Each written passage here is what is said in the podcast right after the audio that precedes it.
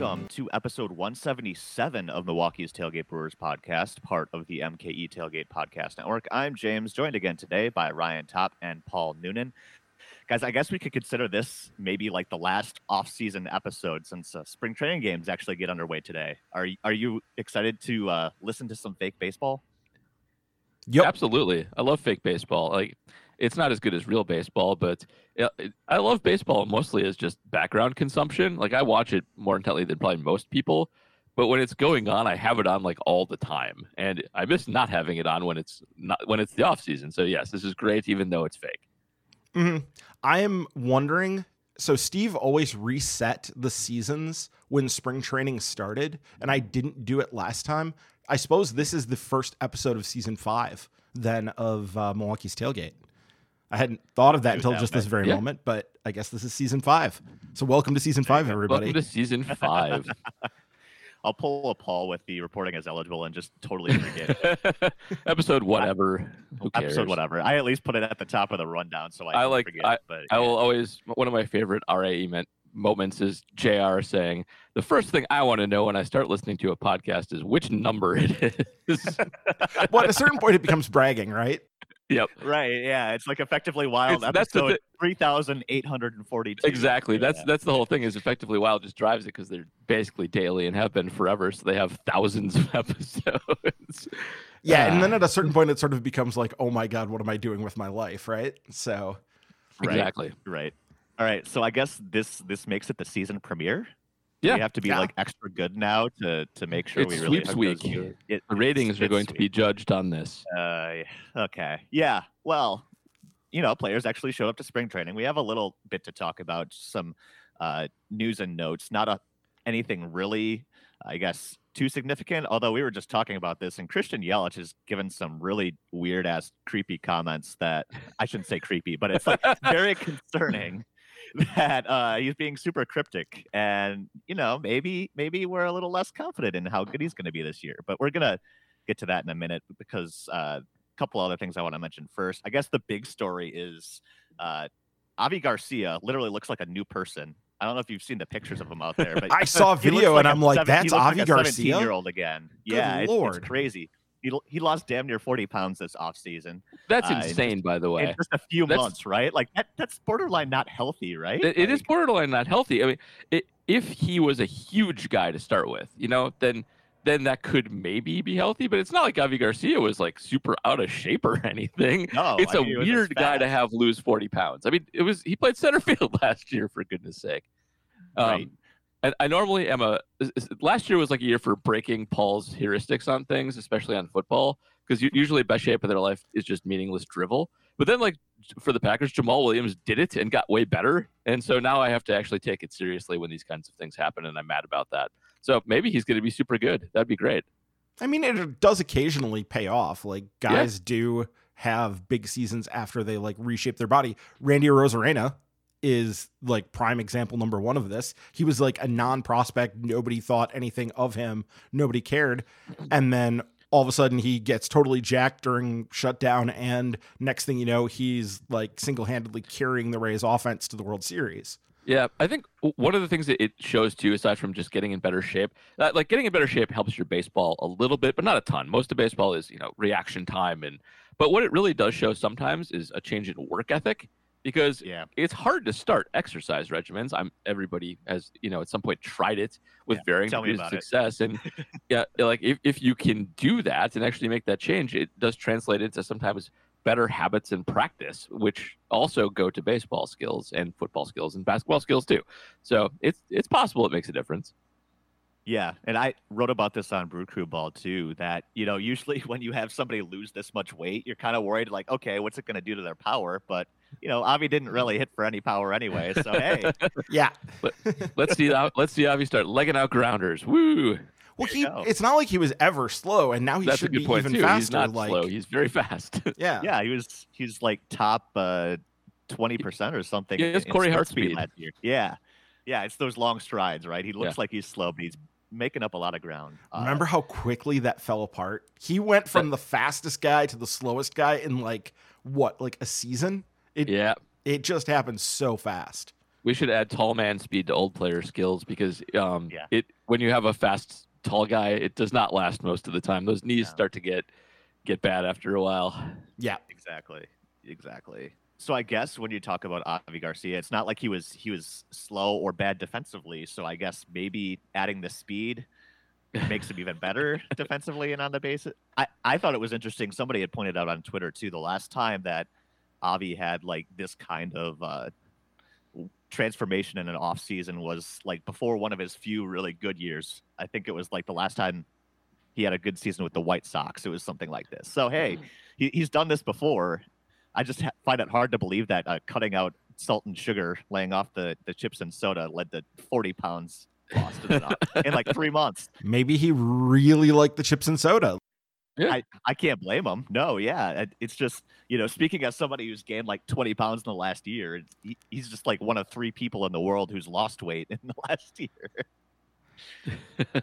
I don't know. But yeah, I, I guess we'll see where that goes. If he can pick up the the on base and be an asset on the on the bases, you know, suddenly you feel a little bit better about him. And you had the the spring training videos of him hitting the ball in the air, Paul. So that's an improvement too. It is. It's one of those things I plan on watching very keenly on spring training, even if just on the approach, just on the coachability aspect of it. Like it's if he doesn't have results hitting the ball in the air, I'll take that as long as he's trying to do it. So, um, one of my key things to look for when they actually start that up. Yeah. Speaking of other things to to look for or what everybody's watching, I, we kind of talked about this last week too, but it's kind of how the infield alignment shapes up. You know, we we saw some, you know, Travis Shaw at third, Urias at shortstop this week. Some of those videos circulating. Uh, you know, they're talking about playing Arcia at third base a lot more, and, and he talked about that and being willing to do whatever to to help the team. Uh, read in between the lines, I think he realizes he needs to to stay on the team. But something that like caught my eye too, and I think this might have been um, Will Sammon with the Athletics snuck in there that they're also going to look at Arcia in center field some this spring. Which I, that that just sounds crazy, but it's fun. Uh, Let your Bill Hall comps get started. There you go. Yeah, exactly. It, it worked out so well for Bill Hall. I, I think actually we did see Arcia in center for like four innings of a blowout last year, but we're not going to count that. But I, I guess uh, Ryan is is Orlando Arcia a center fielder? Well, not like consistently, but the idea that he could be a backup there and that that could free you up roster wise to do some different things and not necessarily have to carry a backup center fielder if that's not the best way to utilize your roster, then maybe I could see it. I don't think he's going to be a negative out there. Like, a, it's just a question of can he get to the point where he's, you know, average to above average? I don't know. Yeah. Yeah, I- I, mean you've got Yelich and left and Garcia and right that can cover a little bit more ground, so maybe Yeah. you don't worry about that. I think that's part of it. Uh, The center field thing always kind of bugs me because it, it's way harder to play than the other outfield spots. Like it's the captain of the outfield. It's the guy who covers for the other two. It does help that that the other two in this case are are good, but I, I, I get why you do it. His bat's not good enough to carry you in the corners, and you got to play him if you're going to play him somewhere where his bat is halfway decent. And center field is that, but uh, that's a tough transition. I mean, center field. The, the difference between the best center fielder and the worst center fielder, I feel like it's pretty drastic. And if you put a replacement level guy out there, I think you lose a lot on defense, especially with guys hitting it in the air a lot, especially with the ball maybe being a little deader and staying in the park more this year. Right. It seems like it's more important defensively than it usually is. So, I mean, more power to him. It's a Brewer thing to do. You put guys where you, wherever they'll possibly play. That's what they have always done since you know Craig's been here. But ah, I don't know. If he could pull it off, great. I think that it makes sense if Cain is going to be basically an everyday player who gets just a very occasional rest, as opposed to a guy that is getting maybe a day off a week, then it makes Sure. less sense. Yeah, So if he's getting one day off every three weeks, yes, fine. If it's, you know, one or two days a week, you know, like if he's maxing out at five days per week of uh of starting games, then it probably doesn't make sense. Right. And, you know, we've talked about the fourth outfielder situation a little bit in the last couple of weeks. They're still trying to figure that out. And in the last week, there was a, a, a rumor that might address that, but we've got a question about that we'll get to a little bit later. Uh, but on the topic of the outfield, I kind of mentioned the cryptic Christian Yelich uh, comments, which you know Yelly can be the king of cryptic comment, comments from time to time too. But uh, this quote, I think, kind of all made us kind of stop and say, "Wait a minute." So uh, we'll, we'll pull this from the Journal Sentinel, Tom Haudricourt's article a couple days ago, uh, talking about Christian Yelich. You know, I guess he, there there was talk that he he put in a lot of work this past winter. Obviously, not happy with the way last season went, trying to figure out what went wrong. There was talk that he actually flew out to Nashville for like a personal one-on-one hitting session with Andy Haines, which could be either good or concerning. and I think Paul, will we'll get to your thoughts on that in a little bit. But I wanted to read the quote first. So uh, basically, they asked him, "What the hell, man? What what happened?" And he said, "quote After looking back on it and kind of understanding it, I have a feeling of kind of what happened, and hopefully am able to turn that around this year." Said, I don't really want to get too into it or too deep into why. I feel like I know and I have a handle on it, and some other people do as well, but it is what it is. You can't change it. It happened. I guess, Paul, your reaction sure. to that, and, and how, all, how worried are you about this? So, pretty worried. Um, I'll get into that in a second, but first of all, my theory's right. Um, I, will just come out and say it. My, my theory on Yelich is correct that he was a head case about um, hitting in his opposite side pitching mode where he's a dead pull guy who crushes the ball for power. And he was not, I mean, he wasn't afraid, but subconsciously afraid of smashing into his knee. I'm pretty sure that's what's wrong here.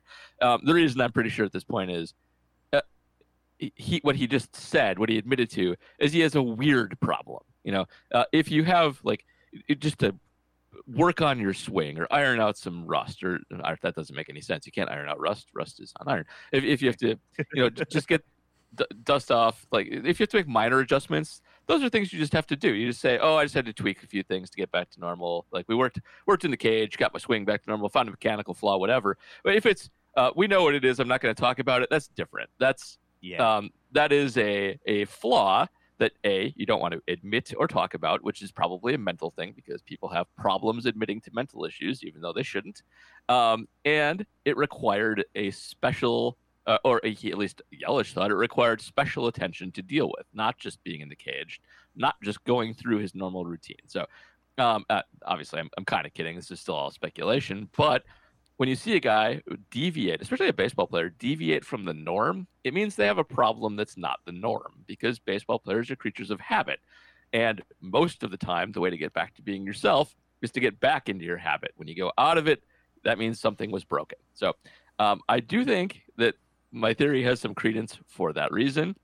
And uh, I mean, hopefully they they took a, a, proactive approach along those lines. Like one of the easiest ways to go about fixing something like this is actually just to put a shield in the way. Like get a knee pad on the guy.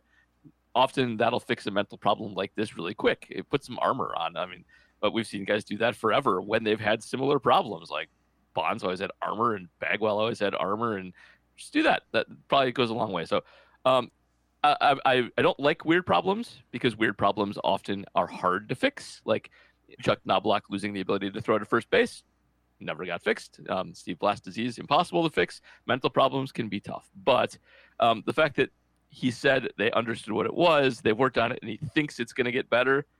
That's yeah. that's that's good. That means they've had some success dealing with it, and acknowledging such things is often a big step in the right direction. So yeah, I, I'm less optimistic than I would be if it was a normal problem, but at least they did something to deal with it. yeah, and I think what you're talking about with some sort of armor or whatever, even if it isn't like effective, even if it just makes him feel better, mm-hmm. yeah, great. That's placebo it. Yeah, placebo the hell out good. Yeah. All you need to do is let him to, you know, get back to not thinking about it as much. And if you put something there that does provide a slight bit of protection, then all the better. But I don't think you have to do anything dramatic with that if this is in fact what we're talking about. And it could be other things too. I could wondered be. if it was personal. Remember that weird thing last year with him all of a sudden disappearing off of Twitter? His Twitter account went away and then it just reappeared. Like that was yeah. strange, right? That and was that, weird. That was strange. We don't know much about Christian Yelich's personal life at all, do we? I mean, he kind of no. stays out of the limelight for the most part. No, it's like he wants to be in the limelight when he's at the ballpark and like being the center of attention there is what he wants. But outside of that, it's like he's perfectly willing and happy to like fade into the back. So we just don't know. But that was my first thought with it was it's something weird and personal and he needed to like get over that and figure that out.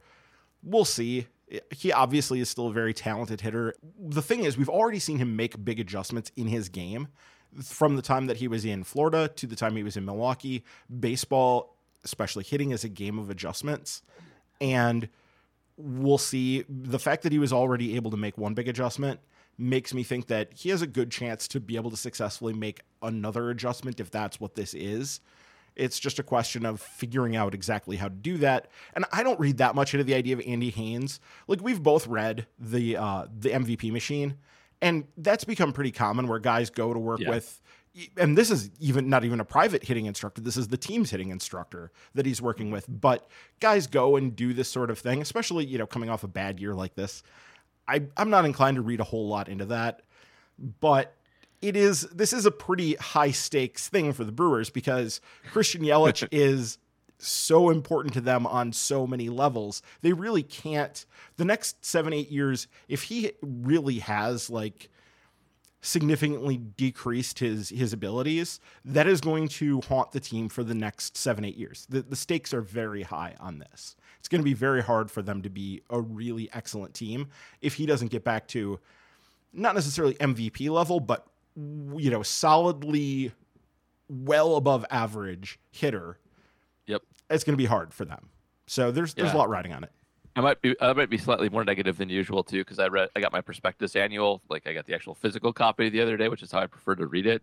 And um, I think it was Matthew Trueblood wrote the Brewer section and basically wrote the whole thing is about whether Yelich will decline or not, and, and, how important it is. But uh, Ryan, uh, also a very good point. Like MVP level Christian Yelich was is a relatively new phenomenon, and right. he was viewed as a good but not great hitter coming out of the, the, the Marlins, and you know he made changes to turn himself into this. And so uh, guys like that who are who are um, take coaching well um, and are happy to make adjustments, we don't get rigidly set in their ways, do tend to bounce back from these things better, just across all sports. So th- that's a good reason to be optimistic.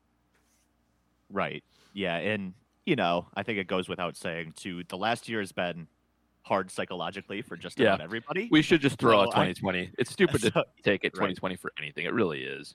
Right. So it, even if it was a psychological you know mental block or whatever he's far from the only guy who who struggled with that and i think we've seen that with some of the quotes from the guys in camp too where everybody it just up and down the line did Yelich I think even say that himself like everybody is like just raring to get back to it and get back to normal or at least what feels like normal you know normal ish spring training normal full season schedule fans coming back at some point I think you know everybody's just kind of really itching to to get back to, you know, forgetting last year altogether yeah. and, and, get back to some sense of normalcy. Which, you know, it wouldn't surprise me to see other guys even beyond Yelich kind of bounce back because last year was just so abnormal and and weird all the way around. So. Fingers crossed, because like you guys said, uh, Christian Yelich pretty much decides how uh, how good this Brewers offense is going to be. Yep. And you, you need them at some sort of all star level to really make things work. So, uh, fingers crossed on that. Uh, so we did have a ton of Patreon questions and, and, Twitter questions to get to, which is awesome. I can tell everybody is kind of excited now that baseball is kind of back in earnest. So uh, let's just dive right into the questions. A reminder. Uh, patrons get question priority. You can help support the podcast by becoming a patron at patreon.com slash mke tailgate five bucks a month gets you with the monthly minor league extra podcast with Ryan and James Anderson. Uh, reminder: they did have Ben Badler on the other week, and it's still definitely worth checking out if you haven't already. Well worth that five bucks a month. You also get some reporting as eligible mini pods from Paul through the Packers off season, and a reminder: Paul is giving away free stuff. Isn't that right? It is, and by the time you hear this, it, it will actually probably have happened. But uh, if you right if that's fine. If you're if you are a five dollar patron, um, we we give stuff away once in a while. Matt's good at getting us swag, so um, I, I, got a hoodie and two t-shirts to give away, and I'll be doing that um, on on the first to all patrons. And um, you know, whenever I happen to have stuff roll in, which is more than I thought it would happen, uh, we'll, we'll keep giving stuff away. So um, appreciate everybody's support. There you go. Just remember, bribery always works. So Yep. uh, five bucks a month, you get some free stuff. And We're working on- awesome podcasts. We're working on fun off-season RAE stuff too, but it's still too early to tell you about. But if you want to give me five bucks based on that stupid tease I just did, go for it. I will say some of it sounds really, really awesome. Uh, hopefully, it, it all falls into place. So uh, definitely worth that. Uh, Five dollars on spec. Just do it. it. It'll be worth it. Trust me. All right. Uh, some Brewers questions to get to. We'll start with Brad Westness. He actually has a couple of questions here. He says, number one, assuming third base is now addressed with some combination of Shaw and Urias, what are the biggest remaining areas of need? And part two, do we think restaurant to be named later is the permanent name for what used to be TGI Fridays? It's a clever name, but he suspected at first it was just a way to cover that so they didn't have to reveal the real name until after the AmFam changeover. Seems like it's staying though. So I guess, uh, Paul, let's start with you. Uh, take whichever of those questions you want. Sure. But I, I think it's it's still first base. More, they could just use another batch, and it's a place to get it there. But um, uh, they've they've kind of got it set so that every position's okay. But I, I, I do think they could add a, a decent bat there, and that, that's the one really in need. But they, it it depends too. Like maybe Keston Hiura actually covers that fine. Um, maybe with Vogelbach, that platoon is good enough. It, it it's a it's a scenario with the Brewers where it's actually kind of hard to drastically improve on any given position when you look at it individually. And the real answer probably is still third base.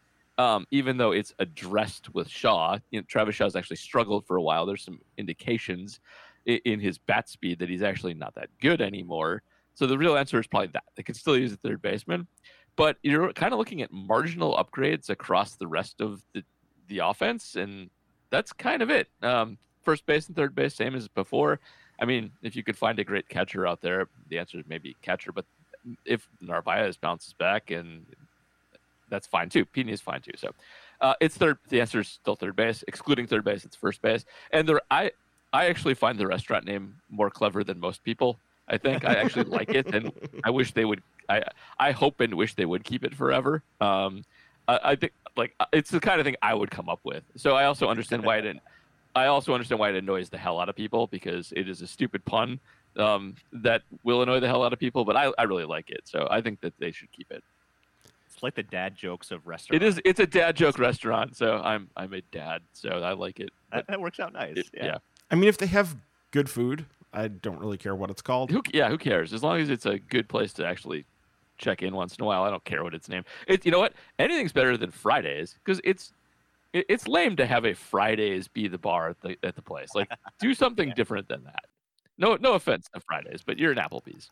They are, but I did really enjoy their uh, their Long Islands. Though they wouldn't let you take them out of there. That was weird because they, they let you have alcohol everywhere in the park, but they wouldn't let you take the Long Islands out of their little pen there, Also, which is very strange.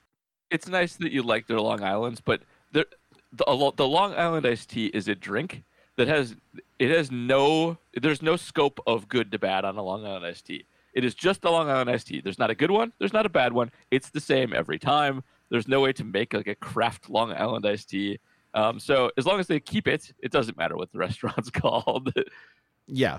No, that it's true enough. So anyway, going back to the other thing, I said this last week. I'm just going to stick with my answer. Uh, relief pitchers. You can never have too many. Might as well just go. And we have some indication that they have been looking, and that they were close, and or were interested at least before Trevor Rosenthal signed with the A's in bringing him into Milwaukee. So there you go. Yeah, I don't know if third base is entirely settled. I'm with Paul on that. You know, we had the quotes in the last week. Uh, Robertson feels like that's really his spot, and and he thinks he can be really stellar there. He's I hope had he's right. season. Yeah. I mean, that would that would make things a lot easier, right? Uh, we also had you know Travis Shaw talking about you know maybe what went wrong the last time around. He talked about how the whole launch angle thing got into his head, and if you look at his numbers, like that last year in Milwaukee, it was it spiked. It was a career high, and he just couldn't catch up to anything because he was trying to lift everything, and then he was popping everything up. You know, we we lived through that season. It was either a strikeout or a lazy fly, right? And he corrected that somewhat in Toronto last year. So there's some hope there that if he can get back to being more of a line drive hitter, maybe that kind of fixes it. But he's also still largely a platoon bat. So, but the heavy side of the platoon. Yeah, right. yeah, and and and you know he he's had a lot of success against righties, and you know if the if the Brewers had finally dropped the idea of starting him against lefties, maybe he can be a, a, a valuable piece. But you know, I think Paul makes an interesting point too. Like the Brewers are at a point where their depth is really good, but it, it makes it hard to get that extra like what three or four war, war that they need to. It really does. It really does. Up, right. It's a Uh, weird problem teams have sometimes where there's like I call it the Yuni Betancourt problem. Like if you have Yuni Betancourt, it's very easy to get much better. If you don't, you know, it costs a lot to get a win when you have to get that win spread over four positions. It it's it's a weird spot to be in. Right. Absolutely. Uh, next Patreon question comes from Brian Polakowski. He's actually got a couple here, and they're both uh, kind of just interesting little trivia pieces about the 40 man roster, uh, which I thought was kind of fun. So he is asking currently 20 of the 40 man roster are pitchers. Do you think David Stearns adds another to help cover all the innings with the guys limited due to last year's low workload? Uh, which I think is a interesting point. And you know, we've touched on it a couple of times, but there's going to be a ton of innings and inning increases to worry about this year. So Yeah. I'll get to Brian's second question in a second here, but I guess Paul, I well, Ryan, you already said you think they need more relief pitchers to help cover this problem. Paul, how do you feel about it? I still I agree with Ryan. Like uh, this is especially this season, uh, the Brewers can always never have enough relief pitching because of the way they operate and because of their starting pitching philosophy. But this season, especially coming off of a season of just limited workloads and low workloads, you, you really can't. This is like to the nth degree.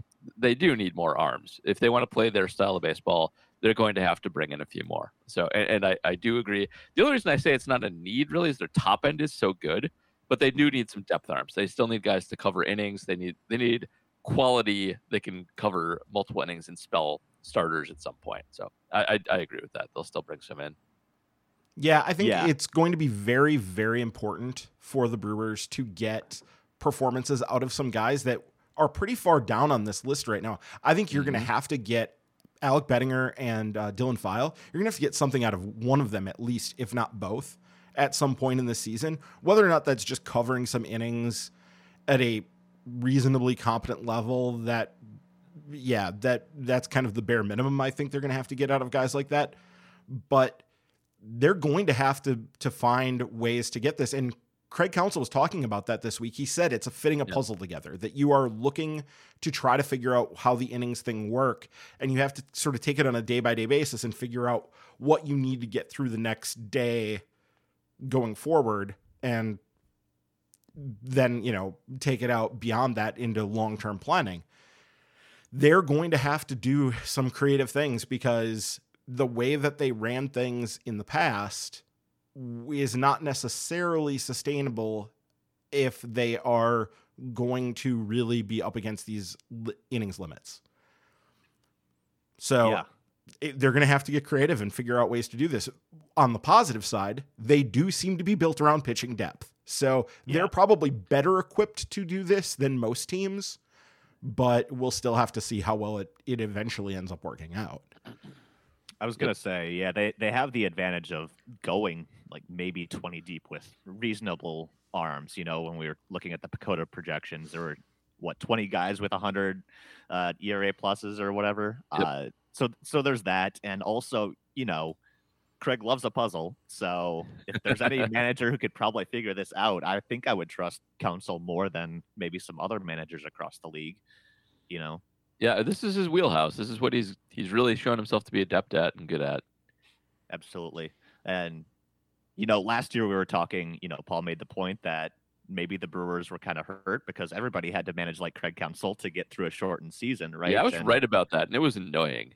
Yeah. And, and now we're back stretched out and now kind of have the opposite problem, right? And I don't know if you can trust many managers to kind of figure out these pieces to fit together. I think, you know, it'll be interesting to see which guys or which teams get off to a hot start because they're just operating like everything's normal and then which ones fall apart in August and September because they just hit a wall, right? So it'll be interesting to see. And, and I think it'll be important for Brewers fans too, you know, I'm sure within the first two weeks of the season, we're going to have the the bitching about why'd you take that guy out or he was rolling, and and you know you, you need to remember that they're they need to operate on this season long scope, and and there's a lot more at play than just trying Yeah. to get through the next day sometimes. So. All right. Uh, Brian's second 40 man question is a little bit more depressing, I think, for us. He says, also looking at the 40 man, only five of the 40 and three NRIs were born uh, in the 80s. Still no 2000s kids yet. Brice Turang was born in 1999, in November of 99. Does that make you feel old? And which of Anderson, Lindblom, Suter, Pena, or Cain will end up with the longest career? Okay, so first, yes, I, I feel terribly old that there's only what five guys born in the 80s. As an 80s late 80s kid myself, that's that's kind of depressing. Uh, and I know you two are older than me, so I, do you guys feel old? So I'm an old man, and I am past this. Um, I, this this has already happened to me like five times. Um, I've already gone through like various. Can you believe this person was born in this decade? Problem, and I don't care anymore. So uh, I've I'm actually I actually am legit surprised that there are no people in the 2000s yet. Um, I, I would Yeah. bet I would have bet everything I own that that's not true. So um, I actually feel a little bit younger because of the fact that you just said not older. So I'm happy about that. So thank you. So I think about the fact that one of my favorite pieces of trivia was the first player from the 1980s to play in the big leagues was Rafael Furcal. Came up in 1999 with the Braves, and that seemed so wild to me because I'm a 1979 baby. So 1980s is like after me. And thinking about the fact that Rafael Furcal, what has he been out of the league now? Like almost 10 years. Like a long time. I bet it's longer than that. I'm going to look it up. I think he was on that Cardinals annoying team. Like he had his his swan song He was with on that the, the two- 11 Cardinals, yeah. Yeah. like but that was like the very end of his career. He really there wasn't much left at that point for him. So Yeah. Okay. 2012. You're right. Okay. yeah, so With the card. yeah, I this one yeah this it does hit, but yeah I'm I'm kind of past the point because I think I don't think there's any major league players that are younger than me right now.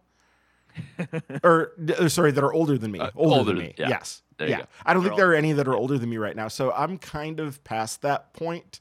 I don't know what the next milestone gets to. It's like when I guess like the kids start. Oh, I, I definitely had that moment. You guys saw that the Prince Fielder video? The um sorry, what's his oldest kid's name? Jaden? Yeah.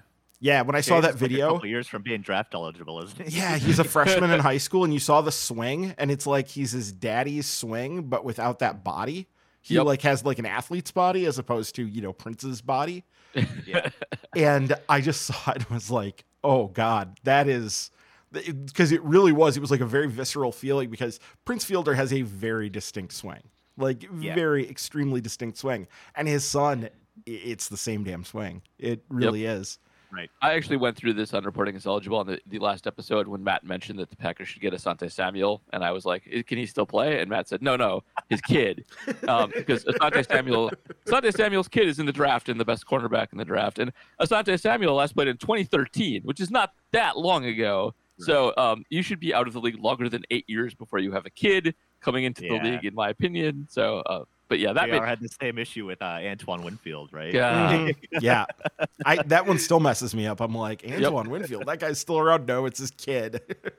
I, I remember when Rickie Weeks had a junior to the back of his jersey, and Yeah. I, I spent like two weeks thinking that Rickie Weeks had a, a kid in the league, and nope, it was just Rickie Weeks changing his name. So, We're probably like two years away from that, though. Too. I mean, probably so. had, we had we had Seaver Sheets sign a national letter of intent this year, right? So oh, jeez. yeah, we're we're coming up on that. So yeah, that that def- I, maybe this hits me harder because you guys have already gone through this, and I'm just starting to get into. Yeah, I mean, once it gets to kids born in the 2000s, I'm going to be like, I was almost in high school at that point, and these Mhm. kids are born then and they're in their majors. So, uh, man, time sucks. Anyway, uh, so uh, Brian, Brian's second part of his question. Let's let's talk about that. Uh, longest career between uh, Anderson, Lindblom, Suter, Pena, or Cain. So when you say longest career, does that include from the beginning to the end, or who will be the oldest when they retire? Because those are, I think, different questions. well, especially because Sure. My answer here, I think, is if it's that, it's Brent Suter. Suter's gonna, yeah, he's Suter gonna will go be forever. Suter right? will be playing until he's like yeah until he's like forty. Jamie Moyer. Yeah. It, Yeah. Yes, like that. That seems pretty much inevitable. I would say Anderson too because also crafty lefty, but he's had injury issues in a way that Suter Yeah. hasn't. So but Brett Anderson's already been around forever, hasn't he? Like I feel he's not like that he old though. He's only like thirty three because he came up really young. Yeah, I was gonna say, didn't he come up at like twenty or twenty one or something? Yeah, he So was feels up like young he's with been around forever. 2009 he debuted. Yeah. It's possible for defensive catchers to last forever, but I think it's less common now. People are better at getting their catchers ready. And Cain just, I, I'm tempted to say that because he's still very good and athletic at an already old age, but he Yeah. also moves like an old, he's moved like an old man when he's not on the field for like five years now. And I have a feeling he's just going to hit a steep drop off at some point. So Yeah, I don't know how much of that is him just playing possum and just that's know, like his kind of his his Yeah. jokey thing. But the the other thing about Cain too is if you're talking about like trying to read the tea leaves, the fact that he walked away last year the way he Yeah, did that shows me he's not necessarily a guy who's looking he like he doesn't need to be on the field to feel like like a whole person. The the way Yep, that right. some people are and I- I'm not even like necessarily denigrating that. I'm just saying everybody's kind of wired a little bit differently. Even these highly competitive people are are wired very differently. And I think he's not going to have as much of a problem walking away. So I think he's probably like I wouldn't be surprised if the end of this contract he's just like, you know what? I've done what I want to do in baseball. I've made my money and I'm going to go, you know, enjoy my kids teenage years, you know, the years when they're they're fun people as opposed to me just having to wrangle them all the time. yep, Right. that's a good call. Cain's It won't be surprising. one. Yeah, Cain's definitely one. I think you know if he gets a ring, maybe he just thinks about quitting at that point too. You know, because I feel I feel like that's the one thing he's probably waiting for, right? Like well, he he has a ring. He has that's a ring. true. I always forget the Royals. Royals. Another ring. Man, those those Royals teams, I just feel like never happened. It's it's Well, it's very implausible. It's it's a Yeah. good sign that we're actually living in a simulation because the Yeah. Royals and Ned Yost won a championship. That happened. It's incredible. I mean, the 14 thing was a total fluke, but then again, the Yeah. fact that the the Giants were there, that They entire thing was a World fluke. Series was insane. But the Yeah. 15 team was, I mean, that was a 95 win team. They were legitimately really good. They were They- really good. they but were built it- really well. The Royals don't have. there is no reason that the Royals should have been able to build a really good team. They had bad ownership. They had a bad manager. Well, it was just- because Dayton Moore put together maybe the best farm system of all time. sure, but he's Dayton Moore, and he's usually bad at that kind of thing. He hasn't Yeah. been good at it since, and he wasn't good at it before. Well, no, no, no. Like their their farm system is really ascendant right now again. So they've they're he's good at putting together farm systems. The rest of it, not so much. But putting together, Yeah. identifying talent, they're kind they have that like John Schuerholz thing, and that's the where he came from was the Schuerholz regime. They're very good at identifying talent and and and bringing it up. It, some of the other stuff, the utilization of that talent, finding talent elsewhere, Yeah. some of that gets much trickier for them. But yeah, they're they're good at building from within. And I will say too, like they were smart enough to know that they had to build for that ballpark too. You know, you're not going to find 40 home run sluggers. That's true. That ballpark Stadium, is right? So- insane and must so, be difficult. yeah, exactly. And you saw that with like the return for the Greinke trade, right? Like they got Escobar for defense, they got Cain. Like they they built for speed, and luckily for them, Ned liked to play that game. So well, and then the way that they they did their center field thing, where Cain would bump over into the corners late in games, so they could have I- I'm forgetting who it was. Was it Gore? Who was the center field? Maybe. Like just pure speed, like absolutely flyer. Like they really had kind of a system set up there. And then Well, they had a Ned-proof bullpen too. They had, Well, they had the the thing was with Ned in 2014, he was a liability in how he managed that bullpen. And then he actually like basically somebody sat down with him in, in that offseason and said, look, you have to you have to get over this. You need to be better at running the bullpen. And then in 15, he actually used that bullpen the way you should, which was go to them fairly early and don't necessarily worry about who follows who and making sure that this guy starts this inning and whatever. It was like, no, just get the outs and then get to the next guy. And it worked. And part of that was they built, yeah, they were three, three or four incredibly good relievers. yeah, right. Right. All right. Ned-proof bullpen. Yep. yep. Always best. Uh, back to the Brewers. We talked about this a little bit earlier, kind of teased it. Uh, fourth outfielder situation. Adam Post question kind of deals with that. Uh, rumor that we heard in the last week that the Brewers were checking in on Jackie Bradley Jr., which led to some people like going all through the too many outfielders. Oh my God, where are they going to play that thing again? Uh, like it was a few years ago already. So Adam's question is after the Brewers were recently linked to having checked in on Jackie Bradley Jr., should we read much into the Brewers looking at a center fielder or late in the offseason? Is this just what David Stearns does? Check in on any free agent who has not signed yet. I guess, Paul, what's your take on that? It's just what he does. And if you can get Jackie Bradley Jr., who's a good player and can contribute in center field, which is a tough position to have backups in, um, that's that's a good signing that you can make. Uh, it, he has also pretty high upside. So, it, like, it's very Stearnsy in that way. Like Jackie Bradley Jr. has had some very good seasons. He's generally above average offensively.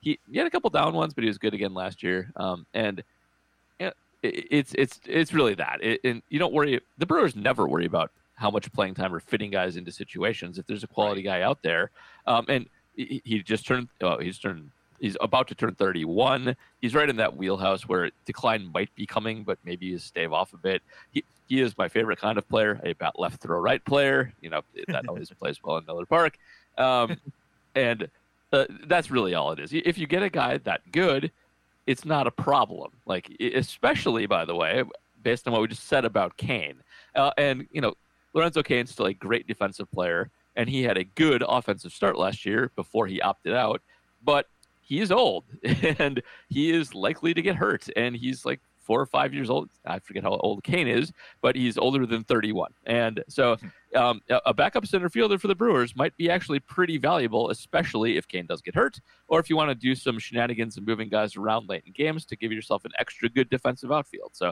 um, there's a lot you can do with a player of his caliber. I don't think they'll sign him because I think he'll be too expensive, which is really all you need to talk to know about him to know how how quality he actually is. Yes, and I think that building on that, it's not just that he's too expensive, it's that he's going to be looking for a place where he can go play. He's going to yeah. look at the Milwaukee outfield situation and go, they have three potentially good outfielders there. I don't know who I necessarily fit into that, especially if you then extend it. Well, if the DH comes along, that still doesn't necessarily open up a spot for him because it more likely opens up a spot for uh, Vogelbach and Hiura to be able to play most days and not have to be at first base. So I don't know that this necessarily, in a lot of ways, he's a redundant a redundancy for Cain. Like his yeah. his calling card is his defense. Jackie Bradley Jr. Yes, he has had some some solid seasons of offense. 119 OPS plus, 118 OPS plus in 15 16, 118 in in in 2020 but he was much more, you know, around 90 before that. But what makes him great is, or makes him very good, is spectacular defense. Well, that's Cain. Yep. So it's sort of redundant. Yes, he's a lefty, and that would mm-hmm. give them another dimension, you know, a left-handed bat, and I'm sure that's part of why they were looking into him. I'm sure it is too. Right. He does have pretty drastic platoon splits, by the way. He's very much Miller Park bat. Right. but if you're him, I if if you're taking a one year contract to try to showcase your skills, you don't necessarily want to go to the Brewers, and that's tricky. You know, if you're Jackie Bradley Jr., just because of the way this this situation is is built up right now, I don't think he's necessary. We're necessarily a fit for him for what he yeah. needs. So, I would not anticipate it happening unless, you know, something changes. He'll end up on the Cubs or something stupid. Yeah. Uh, but yeah, I I think you know, you guys talk about the left-handedness, and I think that's what makes him most attracted to the Brewers. Is that's what they're kind of missing right now, and that's what they've always liked. You know, whether it's Ben Gamel or someone else, is that backup outfielder who hits lefty too. Um, and, and you know, it, like you guys mentioned too, Cain's far from a sure bet to play the whole season, so they don't want to be stuck with a Ben Gamel type in center field either, if that were to happen, right? So I I think it makes a lot of sense, and you know, from the Brewers' perspective, they don't worry too much about where all these plate appearances are going to come from. You know, there's going to be enough shifting around. I, am sure you know Cain and Garcia are going to get plenty of off days, that kind of thing. Yep. It, maybe they asked Jackie Bradley Jr. to play first base like Shin-Soo again. I don't know. But by the way, um, park factor wise, Jackie Bradley is even better in Fenway than he is against right-handed pitching. Um, and Miller Park and Fenway actually play very similar for whatever reason. That is true. um, so having him on a platoon job in Miller Park probably makes him a, a close to elite hitter. There yep. you go. More reason to do it. okay. Uh, moving on. The next Patreon question comes from PJ Wessels. He says, Spring training games start this weekend. With Braun not currently on the team, who's your candidate to be the starting hitter who has the fewest appearances? I love this question. who's going to take over the Ryan Braun role of, eh, we'll get around to playing in a few weeks here. Uh, I guess, Ryan, who's your pick? Fewest plate appearances among the regulars. Man, this is really hard. I It's hard because it normally I think would be Cain, but he took so much time off that he's going to need that. Right. Yeah, so, I know what they said with Yelich too is that they want to get him action early, then ease right. off of him in the middle of camp, and then ramp back up at the end of camp. So, man, I think I'm just going to take Cain because it makes the most sense of bad choices. But yeah, I don't think we're going to see a true Ryan Braun situation with Lorenzo yeah. Cain. When you're coming off a, a, a half season or whatever you want to call 2020, where the entire offense kind of struggled, and you don't have any old timey veterans with cachet to do the Ryan Braun thing other than Ryan Braun. Um, I, everybody needs the work, so it, it, probably is Cain just because he he he can pull that off, and he was good last year, and he just probably needs his swings to get himself right. Um, but everybody else um, really needs to get in there and work it, work stuff out. So I, will go with Cain too, but I think I think you'll see the vets take more than their normal share of, of hacks this off this uh, spring training. Right. I I'm trying to think too, because normally I would go Yelich, but man, he was so screwed up last year. He needs the extra time. Uh, same with Keston Hiura. Keston? Hiura definitely needs to hit. Yeah, you, you, need you, you need the live reps. So maybe it's like Kolten Wong. I don't know. like that's not I, a bad call. He is, yeah. you know, a respected veteran. He's just new to the team, so um, that might be the case. Wong's not right. a bad pick. Right. I don't. I, other than that, maybe Avi Garcia. I I have no idea because yeah, it's an interesting situation where everybody kind of needs those reps. Better not be Avi Garcia. That's all I'll no. say about that. Paul just wants to make sure he, he, he hits in the air. It's the it's the reverse Willie Mays Hayes. He owes you know, 20 push-ups every time he hits it on the ground. Yeah. Okay. Uh, next Patreon question from Jay Google. Suck it, Steve. Jay is asking us what are a couple of the non-obvious things you guys are looking forward to seeing. He's suggesting is it Freddie still getting stretched out and him working on a fourth pitch, Yelich getting swings immediately in camp, or something else? So I guess Paul, you, you mentioned Avi Garcia hitting the ball in the air. Do you have anything else you well, you want to add to that list? I feel like all mine are kind of obvious. Um, that's the everybody has glaring deficiencies on the offensive side. I, am I'm, I'm not sure really. Uh, I guess my not obvious one would be Adrian Houser adding uh, mm. some pitch to get opposite side hitting out. That that would be That's the one that I one. really want to pay attention to. Is if he's got a change up or something with arm side break that is going to be functional in that role, because that'll go a long way towards determining how the rotation looks, how effective he'll be. It's really all about that for him. So um, that's a super important one that you really want to keep a close eye on. Yeah, Lindblom's what he's throwing in camp will be interesting because he probably last year threw too many pitches. I think as many as six or seven different like identifiable pitches.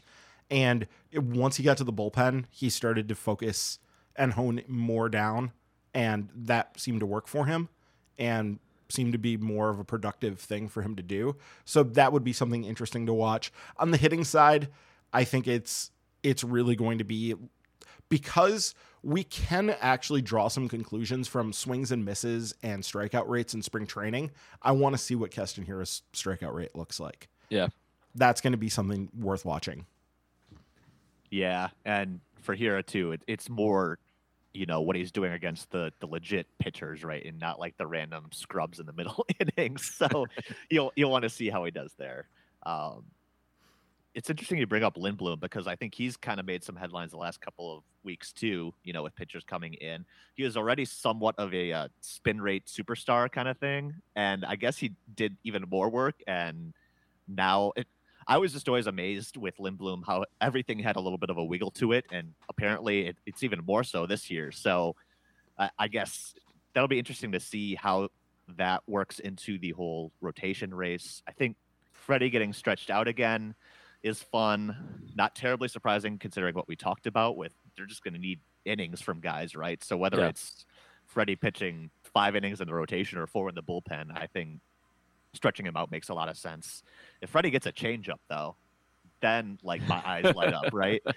And I that's kind of what Jay was talking about is Freddie's working on a changeup to go with the the breaking pitch that he can kind of use to keep guys Fre- off balance. Freddie might be like my favorite Brewer pitcher because uh, his his floor is is really high. Like we've seen what the floor of Freddie is, which is just yeah. dominance, wipeout against righties with occasional brilliance against entire lineups. It, he, I think he's sort of an un, an undersold story of a potential upgrade because if he starts to be able to get out opposite side pitching, like he has ace potential as much, if not more, than Burnes does. Like right. they've always kind of been linked together. They're kind of same yearish. They came at the same time, and uh, he has better stuff than Burnes stuff. Um, that might not be yeah. true anymore. Burnes stuff's yeah. awesome, but Fre- Freddie stuff's great. Um, and if he can actually figure that out, then they have another super great weapon that they can do rotation. And you know, like he can in his current role as you know long long reliever of excellence. That's also plenty good. So I love Freddie. Well, and there's also the age factor with Freddie. He is not even 25 yet. He will turn 25 right. in June. Yeah. So there is still I think some idea that they have been slowly sort of bringing him along, and he did sign that extension last year. It seems like mm-hmm. a billion years ago now, but he did sign that extension, and so the Brewers have him under a very reasonable contract for quite a while now, and I think they do want to see wh- where he fits best and where he can excel the most. And I think they're probably pretty okay with if that's in the bullpen or if that's in the rotation. I don't think they necessarily care. They just want to find a place where he's going to be able to be a dominator. And I think that uh, there's a there's still a pretty decent chance that we see that. It's just a matter of waiting and seeing. Yeah, uh, if anybody's got the potential to take a leap like Corbin Burnes last year or Woodruff two years ago, I, I yeah. think it's Freddie this year, right? So and, and that would do a lot for the Brewers' chances in the division too. Uh, speaking of Corbin Burnes, another fun question coming from Anthony Martin on Patreon. A hypothetical situation in a parallel universe, he says. 2020 Burnes versus 2019 Yelich with a World Series berth on the line. Who you got? So I'm assuming they're facing each other yes. on different yeah. teams. So, okay. Yeah. And like this is a two outs, like bottom of the ninth situation, which yeah. inherently favors the pitcher because all the pitcher sure has to do is get that one out. So give me the pitcher every time. Right, but I come on, you're thinking too logically. Well, that's the, the, the question is God mode Yelich against Burnes. You've you've asked logical people this question, and I'm sorry, but it it is Burns. Um, ah. even awesome hitters make out get out most of the time. Now, um, you do have you have a platoon advantage here for Yelich, so it's it's probably closer than it normally would be. But unless you're Barry Bonds and you're getting on base 65% of the time, it's Burnes. Sorry, it's Burnes. It's boring, but well, and if it's at Miller Park, that's another advantage for Christian Yelich, right? Yeah, right, right. And so, come on, let's let's have a little bit more fun with this. Uh, so You've got all right. Version, pull up, the version pull, of Yelich, pull up Christian Yelich platoon splits from 2019, who was basically Barry Bonds in 2019 before he got hurt. Uh, but you've got Corbin Burnes in 2020, who seemed to fix the home run issue. So home run, not likely, even though they're at if they're at Miller Park.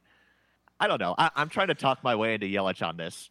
Uh, I mean, if you let me pick, if yeah, you let me pick a hitter to be in the situation, I would pick him. But that's yeah, you know that you're not... both in the pitching wins camp. I, I get that, and and you know I'm world biggest Corbin Burnes fan, so I, am just trying to to play devil's advocate here. Come on, embrace debate, Paul. His on base percentage was 455 against righties that year, so that it's close to being. Yep. Almost, almost and 451 at home, so you can you can make a case for Yelich. Um, Yeah, I I I, still got to go pitcher though, especially with one out to get. Like, um, sure. you know, it, Burnes can also just unleash whatever he has in reserves at that point. Yeah, too. yeah, slider of death, whatever. Yeah. Okay. Uh, we also asked for Twitter questions. Reminder: we put those questions out on our Twitter account at MKE Tailgate every single week. If you have a question there and you're not a patron, you can just reply to that tweet, and we'll try to get to it. You can also send us tweets individually. Ryan is at RD Top. Paul is at Badger Noonan. I'm at James L. James with a Y. And we actually got a ton of Twitter questions this week, too. So let's try to roll through these. I guess speaking of pitching and pitching dominance, our first one is from I, I hate these. I, I shouldn't say I hate these Twitter questions. It's just, you know, you interact with people and you have no idea how to actually pronounce their name. Yeah, that's a toughie there. Uh, Olsburge. Let's go with that. Uh, they're asking uh, 2021 Brewers look to have the best pitching staff since question mark. I'm kind of in love with it. LOL.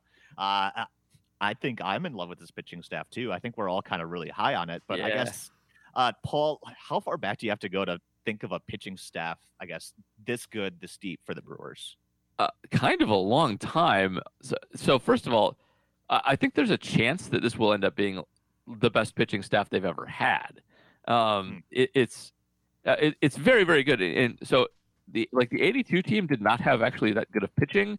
They had a lot of okay innings eaters that happened to have good good years, but it, it wasn't great. Um, and so I, I think you kind of have to go back to the recent ones, like the Sabathia teams, to have comparable hmm. seasons. But like they all had holes and problems too. So um, I, I think the answer is probably 2011, 28, yeah. but but it's close, and the answer is probably is more likely to be never, it, like than it is to be one of the actual recent playoff teams. So 2011 um, is is a very good pitching staff. It's a lot I think deeper. It's 2011. Than, yeah, 2011 is a deeper pitching staff. I think maybe than people remember. Their third and fourth starters that year were Shaun Marcum and Randy Wolf who are both yeah. you know well solidly above average, and that's after Gallardo and Greinke, yeah.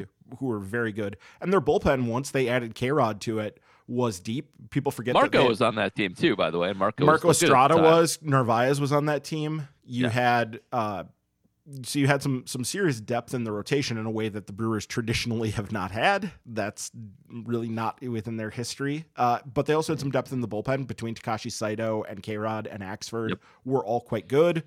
So that one was pretty good. The one that I think people forget about a lot is the 1992 team.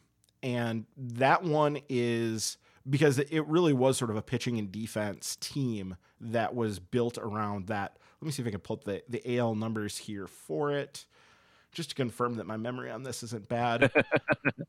I just remember I had a baseball game on the Sega Game Gear that like the Brewers oh, pitching wow. staff. Oh yeah, the Brewers pitching staff that year, everybody was good. It was just that like, is a good pitching staff.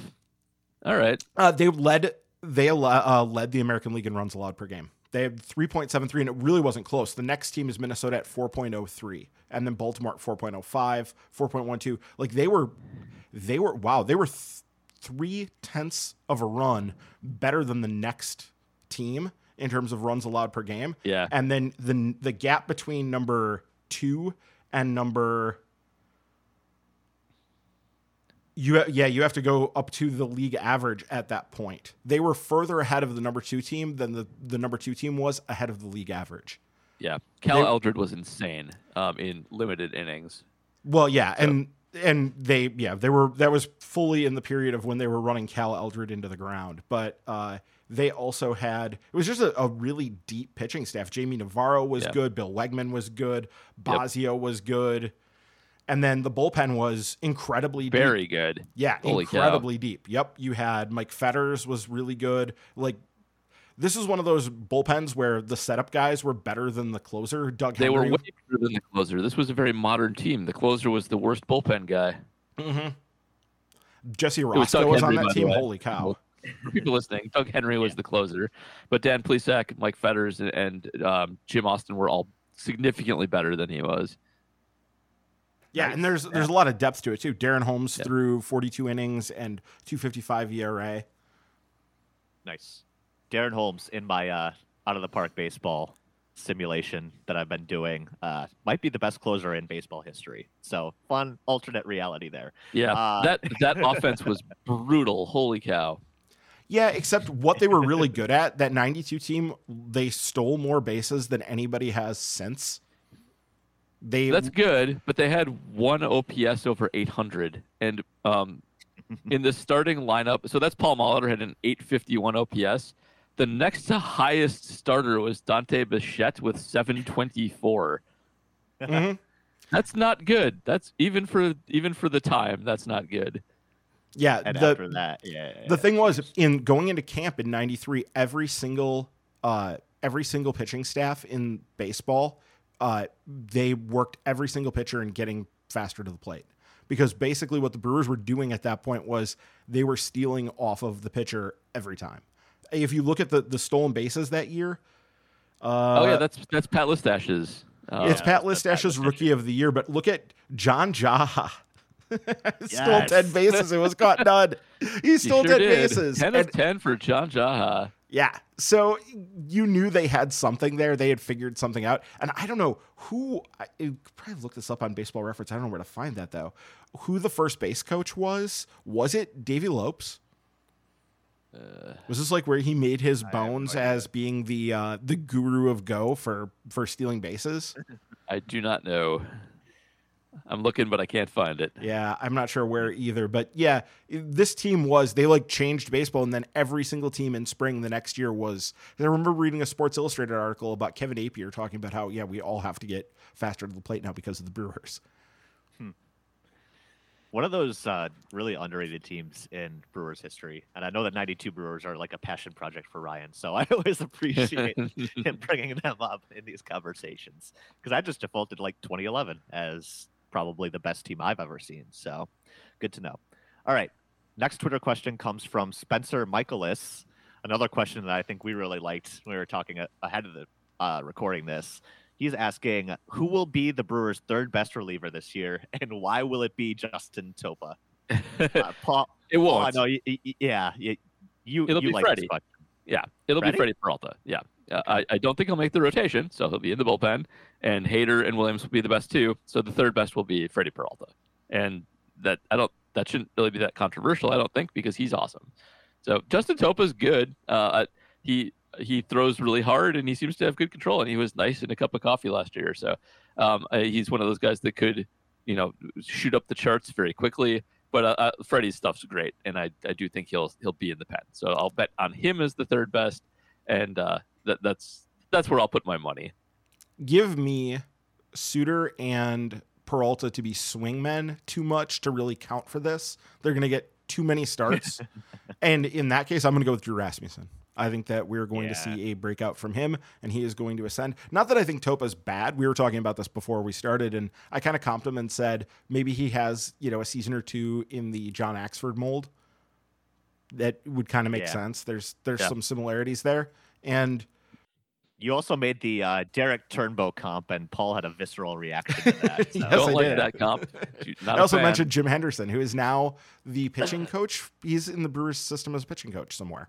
Yeah, Yeah. somewhere in there. Yeah, I, I like Drew Rasmussen in, in this question too. You know, saw him touch 98 already in the inter squad game Yep. yesterday or Saturday as we record this. Uh, definitely has triple digit potential. I think when he gets up there, I I think he could be like the next big weapon. And just going from Rasmussen to Williams to Hader sounds like a miserable time for teams, especially uh, you know, it, it, this year when you know the Brewers may only have a starter out there for five innings or so. Uh, I think that really has the potential to really shorten games. So Drew would probably be my pick too. Yeah. Uh, there's, but there's a lot to choose from. You know, like we've been talking about. There's 20 guys who could be really, really good, and also, you know, it comes down to whether you define Freddie Peralta, Brent Suter as as relievers. So using using Ryan's logic, I would also go with Drew Rasmussen. Uh, another bench end of the roster question, I guess, comes from Paul Aylesworth. He's asking how likely is Corey Ray to pull a Grisham this year and become the crew's fourth outfielder in the second half of the season. Also, when's the earliest we could see Hedbert, everyone's favorite, in MLB games? Ryan, you want to take this one? Yeah. So the Corey Hart thing, I'm not going to. Corey Ray. You said Corey Hart. I said Corey Hart. You're right. I did say Corey Hart. the Corey Ray thing, I'm, Ian? I don't need to hear more garbage from Steve uh, trolling me about this. So I'm not going to say anything too nice about Corey Hart right now. Uh, Corey Ray. Or Ray. Corey Ray. Yeah. I'm not going to say anything too nice about him. But I mean, he's not done. The, he's not completely washed as a potential major leaguer. I think I like the the theory that James Anderson threw out there on the minor league pod uh, in January, basically saying, I think you know there's a decent chance he's going to have one year where everything kind of clicks for him, at least for a, a few months, enough that he's going to have like one shining season in the big leagues where he's going to hit for some power, and then guys are going to figure out that they don't have to throw him strikes to get him out and then it, you know people will be chasing that for a while trying to get that that guy back. But the other part of this is much more interesting to me and i did look it up and try to figure it out so like the fastest you could imagine a guy possibly making it is basically the juan soto timeline Right. and soto was up and had uh, almost 500 plate appearances in his in a, season when he was 19 years old the entire year. He Yeah. turned yeah, that is Yeah. nuts. Guys come up at 19, but guys don't generally like play full seasons at 19 and excel the way he did. That was insane and it came out of nowhere. Nobody was expecting that. It was very much like when um, Fernandez came up for the Marlins, where nobody thought there was any chance he was going to break with the team, and then all of a sudden he did, and he was amazing.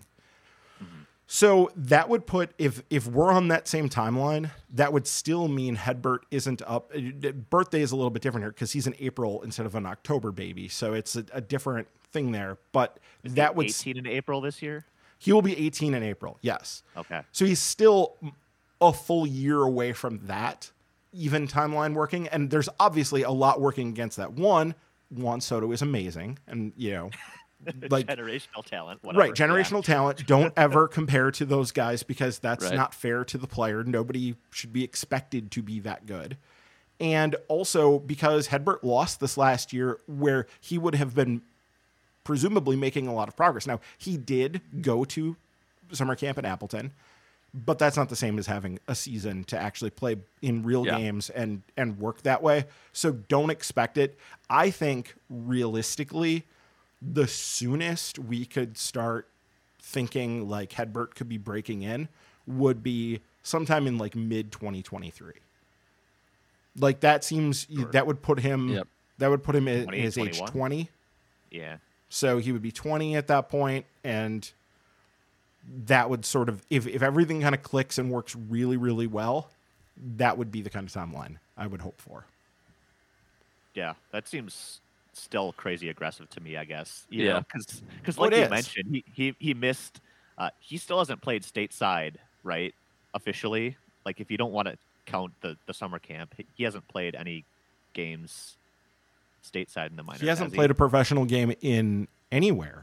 There that answers Yeah. my question. Yeah. Yeah. So Y- I mean, Not even in the DSL because the DSL didn't exist so- last year. Yeah, exactly. So, and I mean, that's always a big thing for international signings too. You know, is going on the road and doing road trips in a totally foreign country. Like, you have no idea how he's going to handle all this.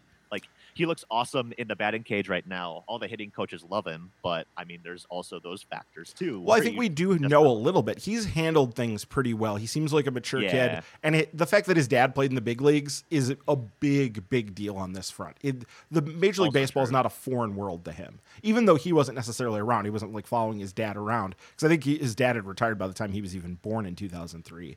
But it's still, it's not. This is not like an alien world to him.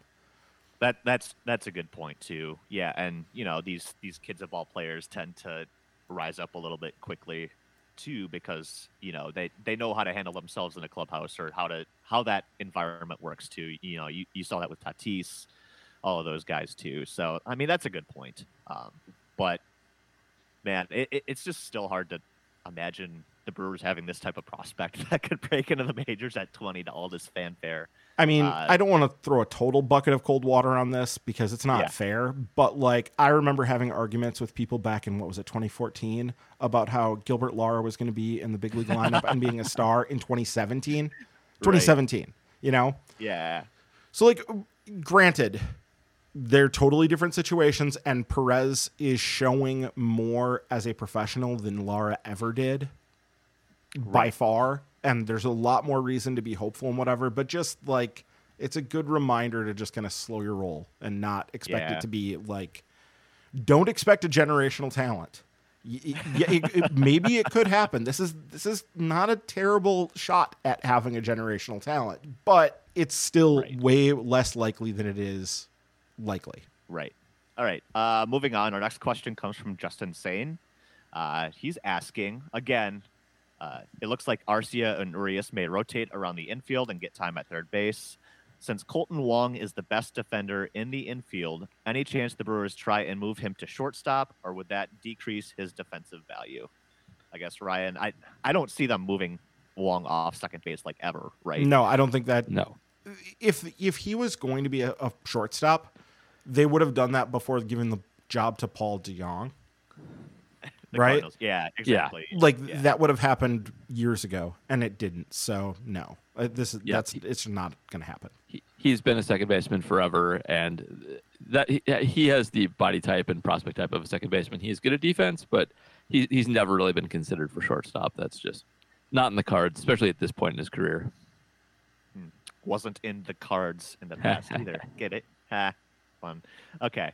Uh, yeah, I, I would just expect that Kolten Wong, like the guy, like uh, you know, Lorenzo Cain, they're just so good at what they do. You just set them at that position and forget about it, and try to move some other guys around too. All right. Next Twitter question comes from C. Paul Martin. He's asking which guys have the potential to take a step up and really become an impact player this year. I guess Paul, what what are you hoping for?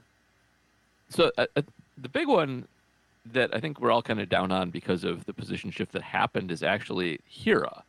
Um, and just because he had a down year and showed some of the weaknesses that he was scouted for last year, doesn't mean he still can't be a huge impact bat. Um, that's what's in his profile. Like he was drafted for his bat. He's it's always been questionable as to whether he'll be able to play any defense at all anywhere. So Right. um, just because he had one down offensive season doesn't mean that's still not there.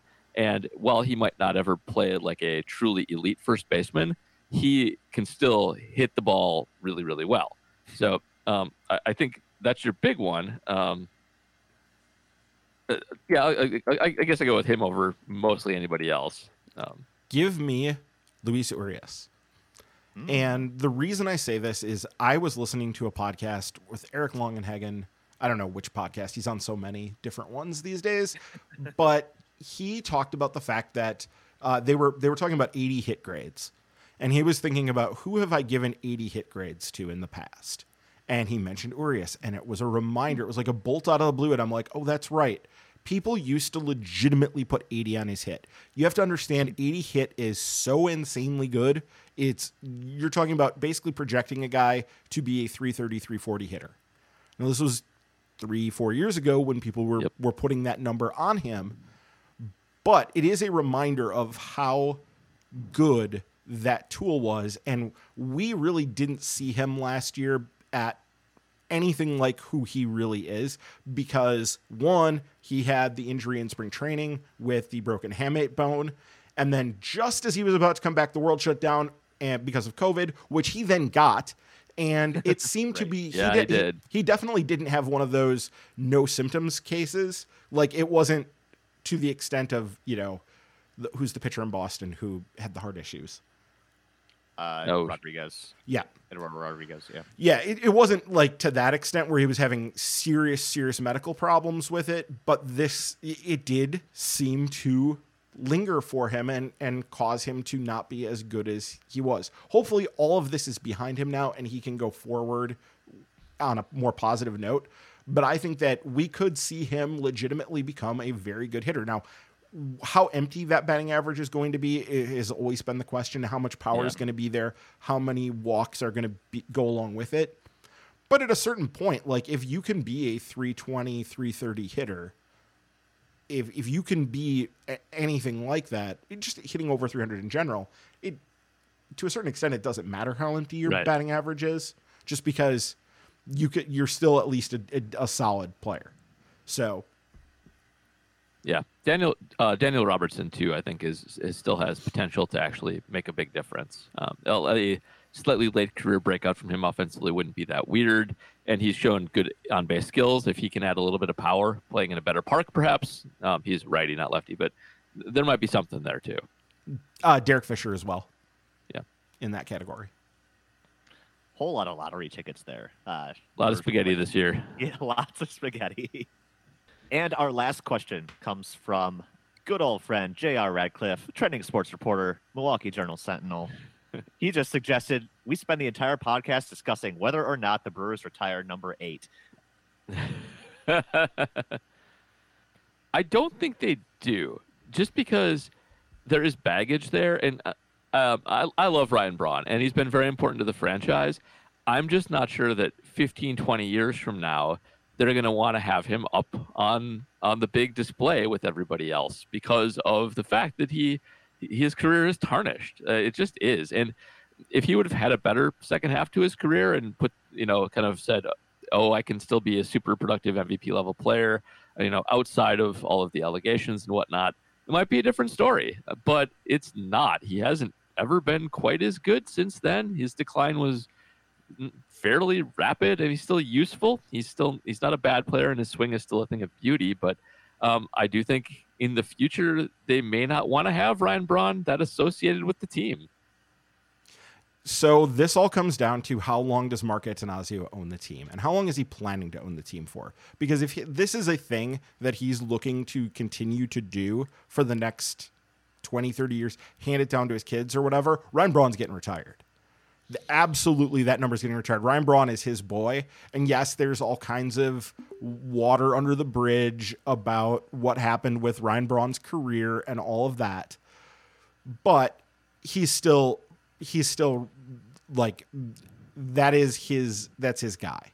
That was his. We Steve and I always used to call it the Mark Attanasio Vanity Project when they gave him that second uh, that second contract because the first one was such a great bargain for the team and took him through the majority of his good years, and the sure second did. one was you know always going to be through his decline phase, and they just didn't need to do it, but did. It was clear that it was Mark Attanasio trying to to you know, make a statement or whatever, the same way he just did with Yelich last year. Like, this is kind of part of who he is as an owner. And I'm not complaining. I think it's much better to have this than it is to have Cleveland, you know, where they don't keep anybody and they just get rid of all of these guys. So I'd much rather have that. But I think that if Mark Attanasio is the owner, they're going to do this. So as long as he's around, the, it's inevitable. Right. All right. Well, my internet cut out, so I just missed all of your guys' arguments. but I'll just say Ryan Braun forever, and I'm so very happy that freaking Charter Spectrum is my only option to watch the Brewers this year. So thank you, kind folks at Charter, for your crappy ass internet connection. Well, cross them I off really the sponsorship list. yeah, they weren't going to do it anyway. Uh, Milwaukee's tailgate brought to you by Bally Sports. No, uh, gamification on the way. Yes. Oh, uh, yes. Do you guys see that? How they're like, I guess retooling the app, and it's it's basically going to be like what we feared, right? Like, yeah, read Craig uh, Calcaterra on it because it sounds yeah the, the, horrifying. It's, it's, great. The Calcaterra article was awesome. They're they're they're introducing gambling, and there is no way to spin it other than that. That is what's going to happen here. It's free, free contests for now. Yeah, free. Yep. Well, because uh, sports gambling is uh, technically not legal in Wisconsin right well, now. Well, no, so. I'm just saying, like for now, it's free. That's the uh, yeah. Yep. That's the the bait. Later that's comes the, the switch. Can't wait for that. Anyway, uh, so yeah, that that's all the questions we had this week. Very excited to uh, finally get to start talking about games. I I really can't wait to overanalyze crappy spring training games for the next couple of weeks. Woo-hoo. But you know, it, it's uh, live baseball, kind of. So we have that. Uh, before we go, though, we want to give our shout out to our new patrons. And Ryan, it looks like we got a new one this week. We do. Longtime Twitter follower of mine, and I'm sure you guys too, Michael Hank, has joined yep. up. And thank you, Michael. Thanks, Michael. Yeah, yeah appreciate the, uh, I guess you shouldn't say follow. You already follow us. Uh, appreciate you signing up for Patreon. Appreciate the cold hard. Yeah, I was gonna say thanks for the money. Yeah, thanks for the money. Uh, five dollars. Ooh, big bite of that budget. Anyway, uh, reminder: you can sign up to become a patron at Patreon.com/slash MKE Tailgate. Uh, that five dollar a month uh, level gets you that minor league extra. Paul's reporting as eligible mini pods, but there's also a two dollar level where basically just gets you uh, priority access to our questions. You can do that too. There's also another level dealing with the fantasy league, which uh, I'm sure we'll start to figure out in the next couple of weeks here because holy crap, it's baseball season. Indeed. Right. Uh, reminder also, if you haven't already, please do subscribe to our podcast, whether that's on Apple Podcasts, Spotify, Stitcher, Overcast, Pocket Casts, literally anywhere else you listen to your podcast. Please do subscribe. And while you're there, leave us a kind review and help other people find the podcast as well. Uh, we'll wrap it up here because who knows when my internet's going to crap out again.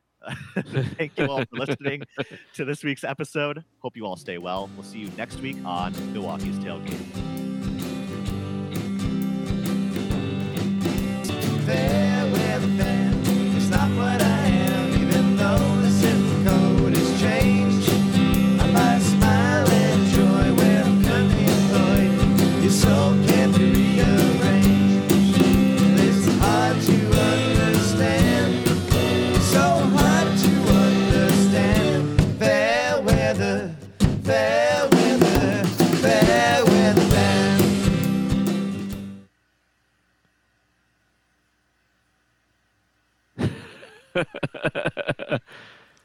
Oh, that was that was fun timing. yeah. So it is 115 50. While while we're down, um, do you have a little hum um, on your recording? Yes. Or is that okay? It's the and, hot and any water type heater. Ratini. James, you cut out. Yeah, you've you've I been gone. Tell, like the spinning wheel of death as I was talking. That tartar sucks. Okay, I can just jump into the last question. You can cut the. Yep, we're we're doing that. I'm going to cut it right now. Okay. 116 25. Yes, it's just going to be there for this one, Paul. It's it's my hot water heater. Oh, got it. Okay. Steve's going to Okay. bitch if he listens, but that's his problem. All right. Go ahead. Uh, restart in three, two, one.